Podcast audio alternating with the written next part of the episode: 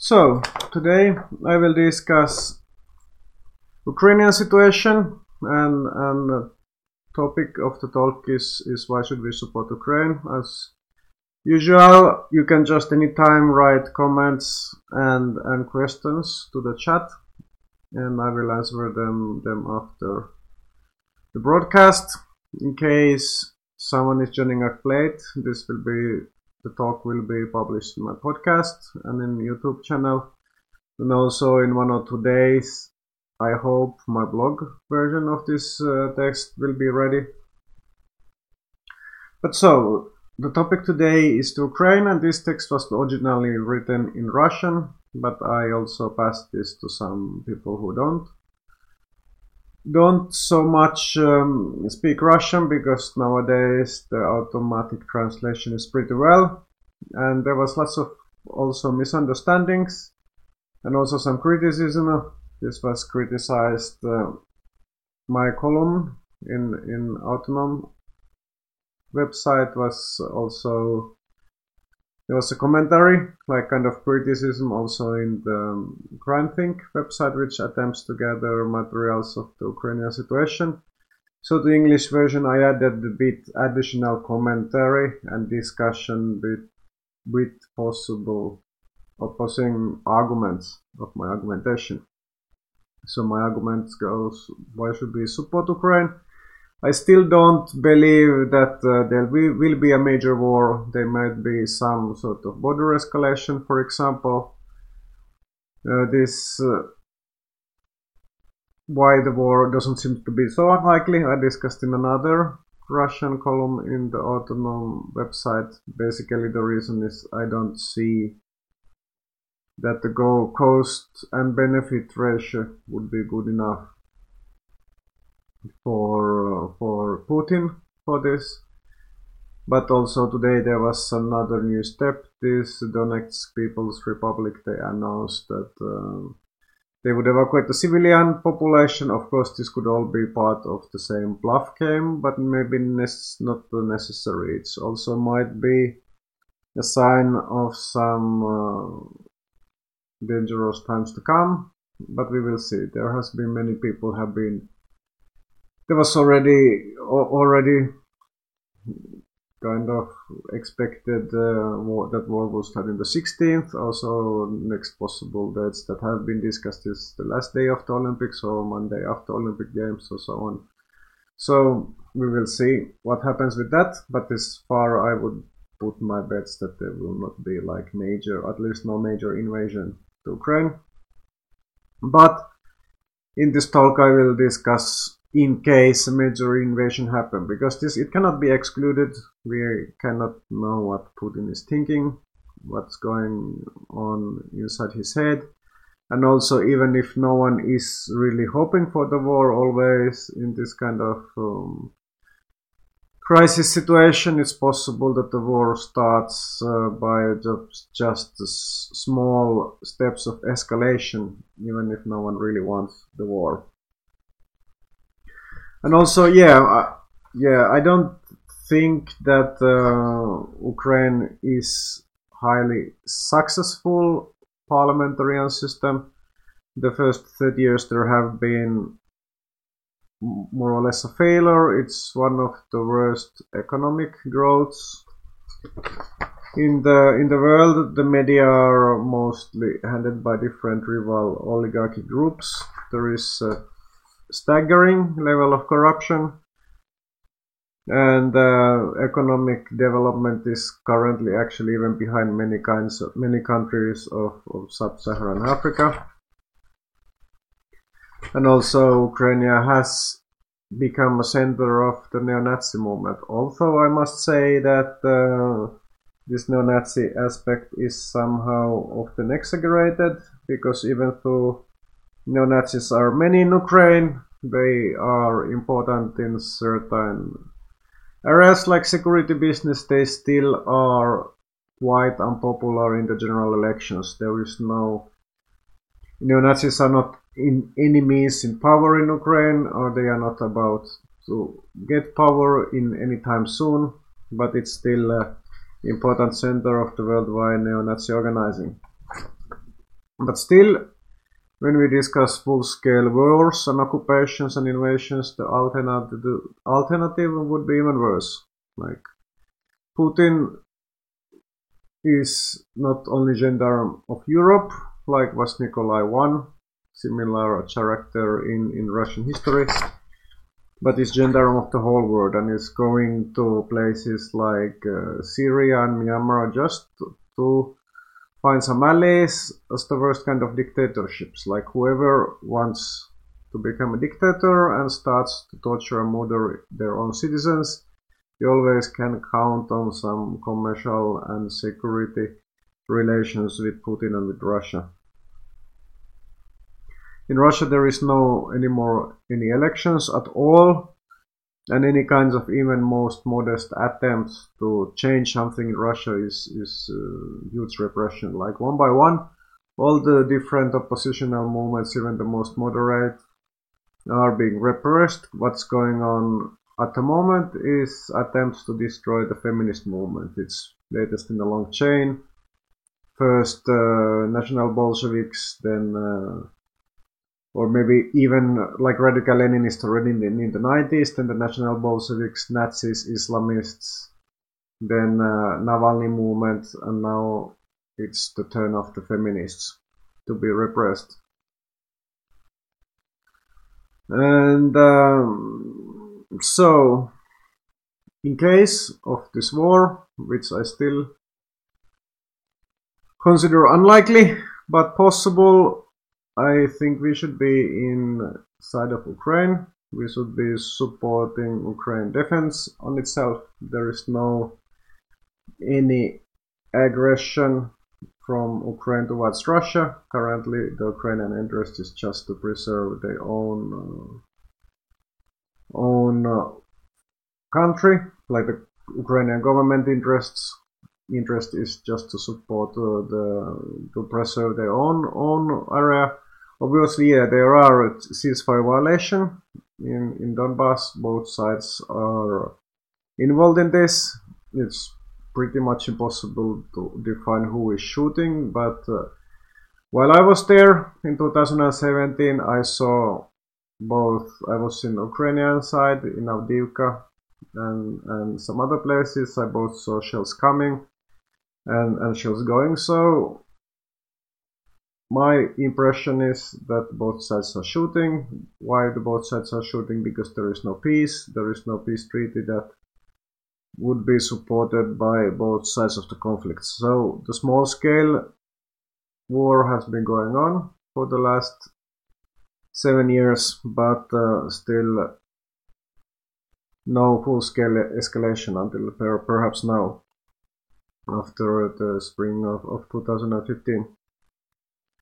And uh, so I can quote Malatesta. Malatesta said that for me there is no doubt that the worst democracies are always preferable, if only from the educational point of view, than the best of dictatorships. And actually Bakunin also has a similar, almost the same quote, more earlier, that is somehow less, uh, no, he's less quoted in the in the in the West Europe than Malatesta apparently and in the North America, in the Western world, this is perhaps because um, mostly anti-authoritarians during the last decades have been criticizing parliamentary system and, and so-called democracies. So there has not been so much a situation of choice between democracy and dictatorship as, as, as far as the Western Europe and, and North America go. But um, yeah, there has been i have seen declaration some leftist groups declaration both Russian and, and abroad that uh, they are against any kind of imperialism in Ukraine. But I cannot take this declaration very seriously. Obviously, like there is uh, American imperialism, it was behind uh, the Iraqi war, for example. It's also obvious in Central America but I don't think there is any American imperialism in Ukraine. Like NATO and USA, they have given basically they have given up on Ukraine. Ukraine has been given to to Russian sphere of influence. Uh, and uh, yeah, Ukraine is getting some economic aid, it's getting military aid, but this is obviously not enough to stop any possible Russian attack. And uh, also, there are no any no any Western countries willing to send troops to Ukraine in case of an invasion. If there will be a war, Ukraine will face the invasion alone. Besides some and also there are promises of economic sanctions, but uh, but no sanctions have stopped Russia this far. Like these kind of things, the sanctions won't solve. So there is no wars that have been won with economic sanctions. They are more like just a measure to show that you are that uh, some reaction has been done. But basically, economic sanctions it's. Uh, it's a means of, of those who don't want to really solve the problems. So, anyway, let's go to this this slogan, no war about the class war, and what, in my opinion, it does mean historically. And uh, there is discussion in the anarchist circles about possible traps of uh, choosing the less of the two evils. Obviously, this is often not necessary or not even possible, but still there are lots of historical cases when such choices have been made, and actually these choices have made sense. For example, most of the participators of the Warsaw Ghetto Uprising, they were Zionists, but they were also some internationalists involved from the Socialist Bund organization, which was anti-Zionist socialist uh, Jewish organization. And I have never read that some anarchist or internationalist of these times that they would say that, oh, we are against both German nationalism and imperialism. We are against the German nationalism and imperialism of the Nazis, but also against the Jewish nationalism of the Warsaw Ghetto Uprising. Also, during the Algerian War, the French army was murdering thousands of Algerians. There was, uh, or even tens of thousands. There were arbitrary arrests and executions, napalm bombing. But the French anarcho-syndicalists, anarcho-communists, didn't declare that they are against French and Algerian nationalism. Instead of this, the French anarcho-communists they provide concrete support to the Algerian rebel cause.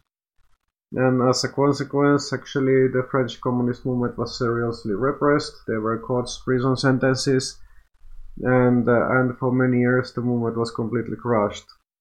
So they really make this dangerous choice, and they were they bear the consequences of this uh, support of the Alger Algerian Algerian rebellion cause, but uh, and they paid a price also for this. But they ended up being in the right side of the history. And when Israel is stealing the Palestinian fields and, and evi- making evictions, anarchists are not saying that, oh, we are against Israeli nationalism and the Palestinian nationalism, but they are supporting the farmers who are being evicted from their land to get together with, with Palestinians, even if there might be some some differences of ideology and position. So, what would happen if if Russia would occupy Ukraine? The result would be a collaborationist regime. There would be massive repressions. There wouldn't uh, be any civil liberties anymore in Ukraine. So, in my opinion, the slogan over about the class war, it doesn't mean that we should uh, just uh, maintain neutrality in case of occupation. And it means that anarchists should be opposed to aggressive wars.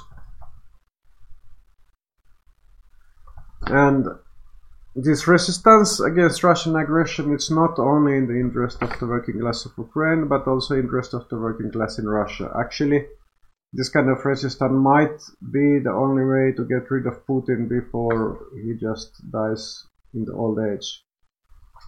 And yes, as for the Nazis in Ukraine, they don't have such core ideas. Probably some of them would be cooperating with the occupational regi regime and they would be part of the possible Quisling government that would uh, would uh, been set up in occupied Ukraine.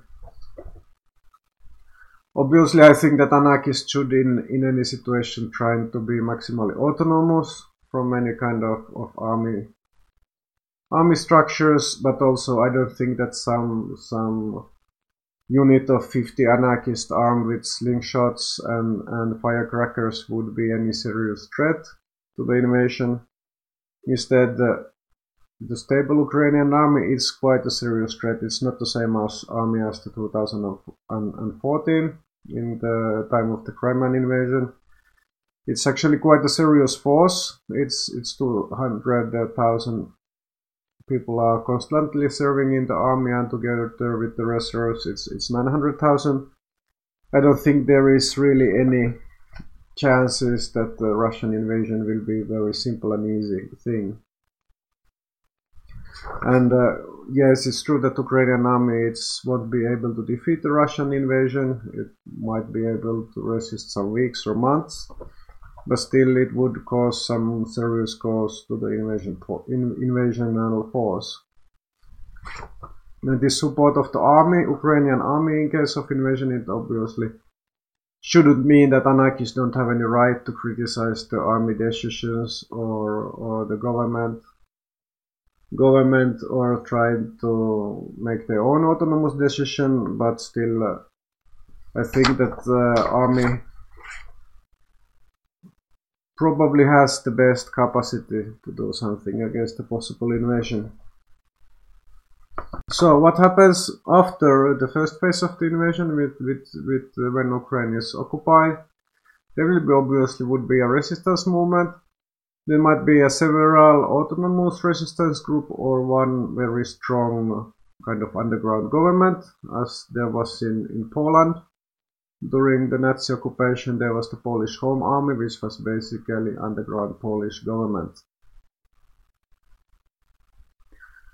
And uh, there is also maybe possible that there will be civil resistance, like uh, strikes and other forms of, of direct actions.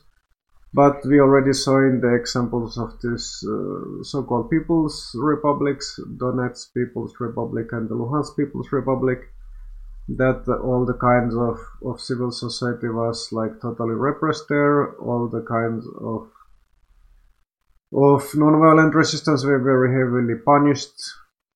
People who participated in non-violent resistance were arrested and put to basements and tortured for months and, and often just murdered. So it's quite likely that there is no any other means to oppose the Russian occupation except the armed struggle and in case uh, there is would be some unitary strong resistance organization, I think uh, it makes sense for anarchists to support it. And this is, for example, what the Polish syndicalists of the ZSP organization did during uh, the Polish Nazi occupation and also during the Warsaw Uprising. And uh, yeah, And most of the anarchists actually in during the Second World War they were cooperating with different mainstream resistance movements. Even if the mainstream resistance movement were always controlled by either some bourgeois nationalist or, or Stalinist. For example, in France, the, the refugees from the Spanish CNT, the, the syndicalist refugees, they signed joined the army of the Free France, which was led by the General de Gaulle. And actually, the consequences of this, this alliance was that anarchists actually liberated Paris from the Nazi occupation, but this was maybe not so much uh, the, the anarchists being the best fighters, but just because the Allied command was so racist that they wanted that if de Gaulle and the Free French, French army would liberate Paris, it should be at least white soldiers because majority of the forces of the Free France were black soldiers from the French African colonies. And all units which were basically mostly white they were consisting of the mostly of the Spanish, syndic- Spanish syndicalists. So so th- this is like historic curiosity but it's good to remember that this was not um, kind of uh, consequences of anarchist terrorism, but more like uh, like uh, prejudices of the allied army. In Russia, obviously, anarchists pretty much have that there is lots of cult, cult uh, building and, and mythology ar- around Victory Day and the Second World War. Anarchists often have to criticize this. In general, the Victory Day is just a huge militaristic uh, parading of the current regime. And it's also in some particular cases you can actually say that Stalin was not much better than Hitler. For example, Stalin was also did uh, genocides against complete groups of people, like in Chechnya. But uh, in general, I think also if you read about history of the Second World War, if you really study what were the Hitler's plans, it's obvious that there was like bigger evil and the lesser evil, and the lesser evil actually win the war and this was also position of most of the anarchists inside occupied uh, Europe. Anarchists were mostly, and other anti-authoritarian groups, they were mostly cooperating with the Allies. I only know about one exception. It's connected to the Dutch Council Communist movement. There was a group uh, called uh, Marx-Lenin Luxemburg Front, they started with the Trotskyists, but during the, the war they drifted towards Council Communist position. There were some dozens or few hundred of the few hundred people involved in the underground organization, but they had a very principled hardcore position against both allies and the Nazis. They were also, for example, calling not to defend the Soviet Union because Soviet Union was just another form of capitalism according to the analysis.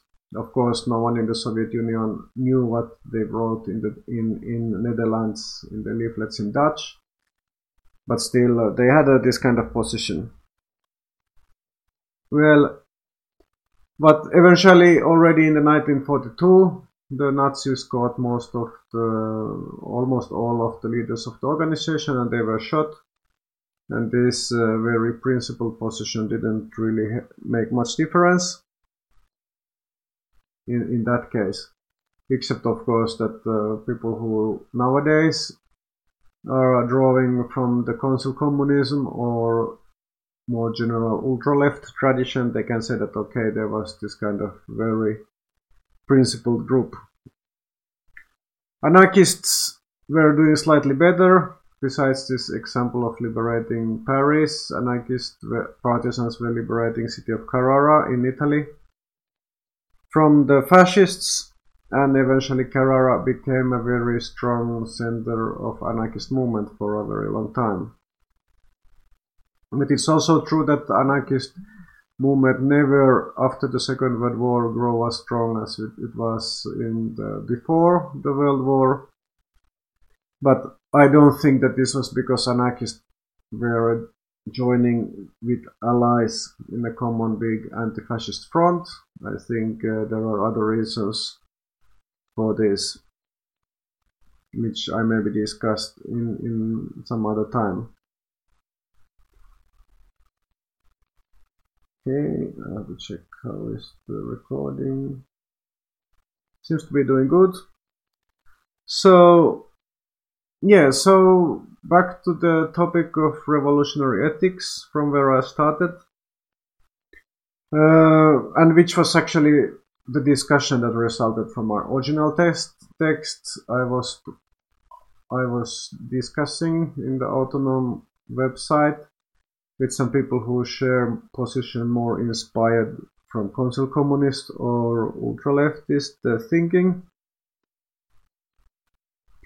And I think we should look a bit more into kind of meta ethics to see where these differences come between the different traditions of thinking. And kind of like ethics I was we were discussing in in the high school philosophy classes or also in the university, it often goes around issues like uh, utilitarian ethic or categoric imperative. But this is more like very individualistic point of view, like what should indivi- some person do to guarantee the biggest happiness for himself or his group or or family or whatever but obviously like when we discuss some some revolutionary movement there should also be perspective of of uh, benefit of the working class as a whole or and also also revolutionary organizing because from a simple utilitarian perspective, obviously the result of the Dutch uh, MLL group's resistance or French anarcho-communist of the 50s, it was uh, a failure. Like these people, like Dutch council communists, they got executed, the French anarcho-communists got jailed and their movement was destroyed. So none of them this struggle was a failure. From utilitarian point of view, it was pointless and also wouldn't see any point to make this uh, some Kantian categoric imperative either. But we should also see like more wider perspective in, in different revolutionary movements. It's like this kind of defeat. It it's it's it's it's just um, how to say Defeats are result of most of the struggles. Most of the struggles end up to defeats, but it's not necessary a tragedy because a defeat can open paths to new struggles. And uh, more important, like I already said in, in more early part of the discussion, that uh, we should be in the right side of the history even if French communists they got their groups a movement uh, at least destroyed, at least temporary, they contributed uh, to destruction of the colonialism. However, where MLL front, I wouldn't say that they were in the right side of the history because they rejected the anti-fascist struggle. But also, to defend uh, the MML front and the Dutch Council Communist of the 40s, I should say that they probably didn't have the full picture about uh, about the Holocaust and Nazi regime horrors. But this is not the the same. It's not the same with the modern day ultra leftists and the neo-council communists, and also with anarchists who who are drawing from ultra leftist analysis. I think council communist theory it was pretty much accurate in the condition of the 30s and and the experiences of the 30s, but it has never been updated uh, according to the Second World War and the Holocaust, and also it never drew anything from the experiences of the anti anti-fascist resistance, which council communism and the neo-council communism and ultra-leftism generally reject. Ultra-leftist theory is pretty consistent on the idea that they are against revolutionary organizing, obviously. Ultra-leftists accept like uh, spontaneous rebellions and strikes and also propaganda group, groups, distribution of revolutionary propaganda. While ultra-leftists, they also reject kind of long-term organization and all the kind of how to say activist approaches to things. According to ultra-leftists, there is no such a thing as, as revolutionary organizing, but only working class that uh, is organizing when the time is right. So, in the ultra-left theory, basically, there is no any clear link between doing revolutionary work and uh, and revolution. There is you cannot really really spark the revolution by some sort of activism. And consequence of this is that there is, because the revolutionary organizing is not really necessary, you also don't really need any civil rights. That makes revolutionary organizing possible, or not even human rights. So, ultra leftist, the only relevant human right is the right to communism. So, parliamentarism and, and military occupation is uh, basically the same thing. And also, if we go back to Ukraine and discussion about Ukraine, the these separatist people's republics of the East Ukraine and Ukrainian government, they are just as far from the communism as as so basically yeah this kind of occupation and uh, bourgeois government they are just as bad. And this is why it's completely consistent with ultra-leftism to call that Ukrainian soldiers should desert in case of an invasion, just like ultra-leftist would, for example, call that uh, fighters of the Popular Front in Spain should desert, and also that uh, Warsaw ghetto uprising should maybe not cooperate uh, with with Zionism and so on ultra left they don't really care about anarchists and other activists being, being kidnapped and tortured and murdered by by separatists or, or Russian army or Russian secret services because activism in general is useless according to ultra leftist analysis. And why, why do I, I discuss with small Dutch group or, or ultra left? Because actually lately, the, during the last 50 years, these ultra leftist concepts have become quite popular in the anarchist movement. This uh, discussion with the council communism, it came through the socialism and barbary of, of Cornelius Castoriadis and Situationist International. It basically started to to these ideas and concepts started to spread with the anarchist movement and you cannot really so much separate even nowadays the ultra-leftist uh, Marxist tradition and anarchist tradition, especially after the Greek uprising of 2008. His ideas have become pretty much mainstream in the, in the anarchist and hegemonic in the anarchist movement.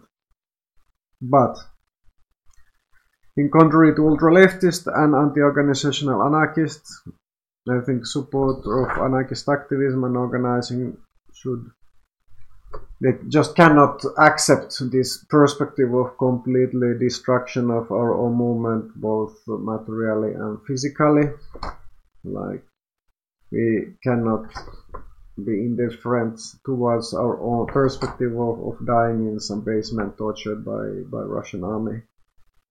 So, but also I don't think that anarchists should have much illusions of, of victory of, of the resistance. Even if there was a full-scale war and successful resistance movement that would uh, basically beat back the Russian occupation and, and maybe even destroy the current Russian regime, it wouldn't mean any perspective, bigger perspective for revolutionary struggle than was in Ukraine, let us say before 2014 or in, in Russia in time of the Soviet Union collapse in 1991. But anyway, this is all, all just some discussion of historical curiosities and still I have discussed a lot of the occupation.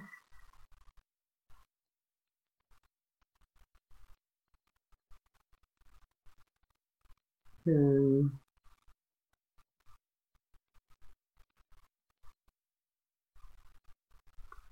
So, yeah, I was just reading some discussion in the chat.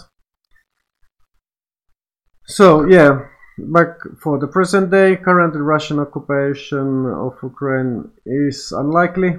In general, it's impossible to choose correct positions in this all possible future scenarios. But the goal of, of resistance against a possible possible uh, invasion. It would be um, would be basically make Ukrainian government ungovernable to the occupation and makes such big uh, economic and human costs for the invasion force that it will also bring back the, the whole Putin's regime. And this was not possible in, in Chechnya or Syria or Georgia, but Ukraine is has a completely another scale of possibilities of resistance than, for example, Syria is having. And also, I think there are some demands that we should be raising here and now. For example, currently Germany and also possible Finland, possibly Finland are preventing Ukraine of getting arms.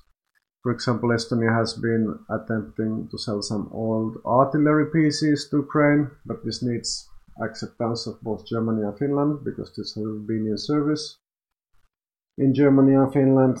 And I think, like, I don't think that military means or increasing military capacity is basically means to solve conflicts that are in Ukraine. There are also plenty of of uh, domestic reasons for the conflict in Ukraine, but also if Ukraine doesn't have any proper army, there is not Russia doesn't have any reasons even to negotiate with Ukraine. And also, I think anti-authoritarians in in uh, Russia they should uh, be fighting against this aggressive posturing from the Kremlin and in the EU area, we should at least stop attempts to sabotage Ukrainian self-defense. But anyway, this was all of my points today. If you have some uh, comments or questions for the chat, feel free to ask them. But as for the recording, I think this is enough by now. I might be doing another broadcast in English in record 2. I have an old text which I wrote for the Brand Journal in English some years ago, which I never published online. And I also might make a stream to discuss the topics. discuss more the background of the conflicts and, and uh, trying to dig uh, the reality behind the propaganda of the both parts, especially for the period of Maidan and immediately afterwards, the first years of the war, and the first years of, of the conflict in Donbass. Because the text is in English, it would make sense also to make the stream in English. But uh, as for today, I think this is enough. It took even maybe a bit too long. I hope my talk somehow made a sense. In case now you can check in a couple of days if the written version made any much more sense. But thanks for now. Hope to see all of you the next time.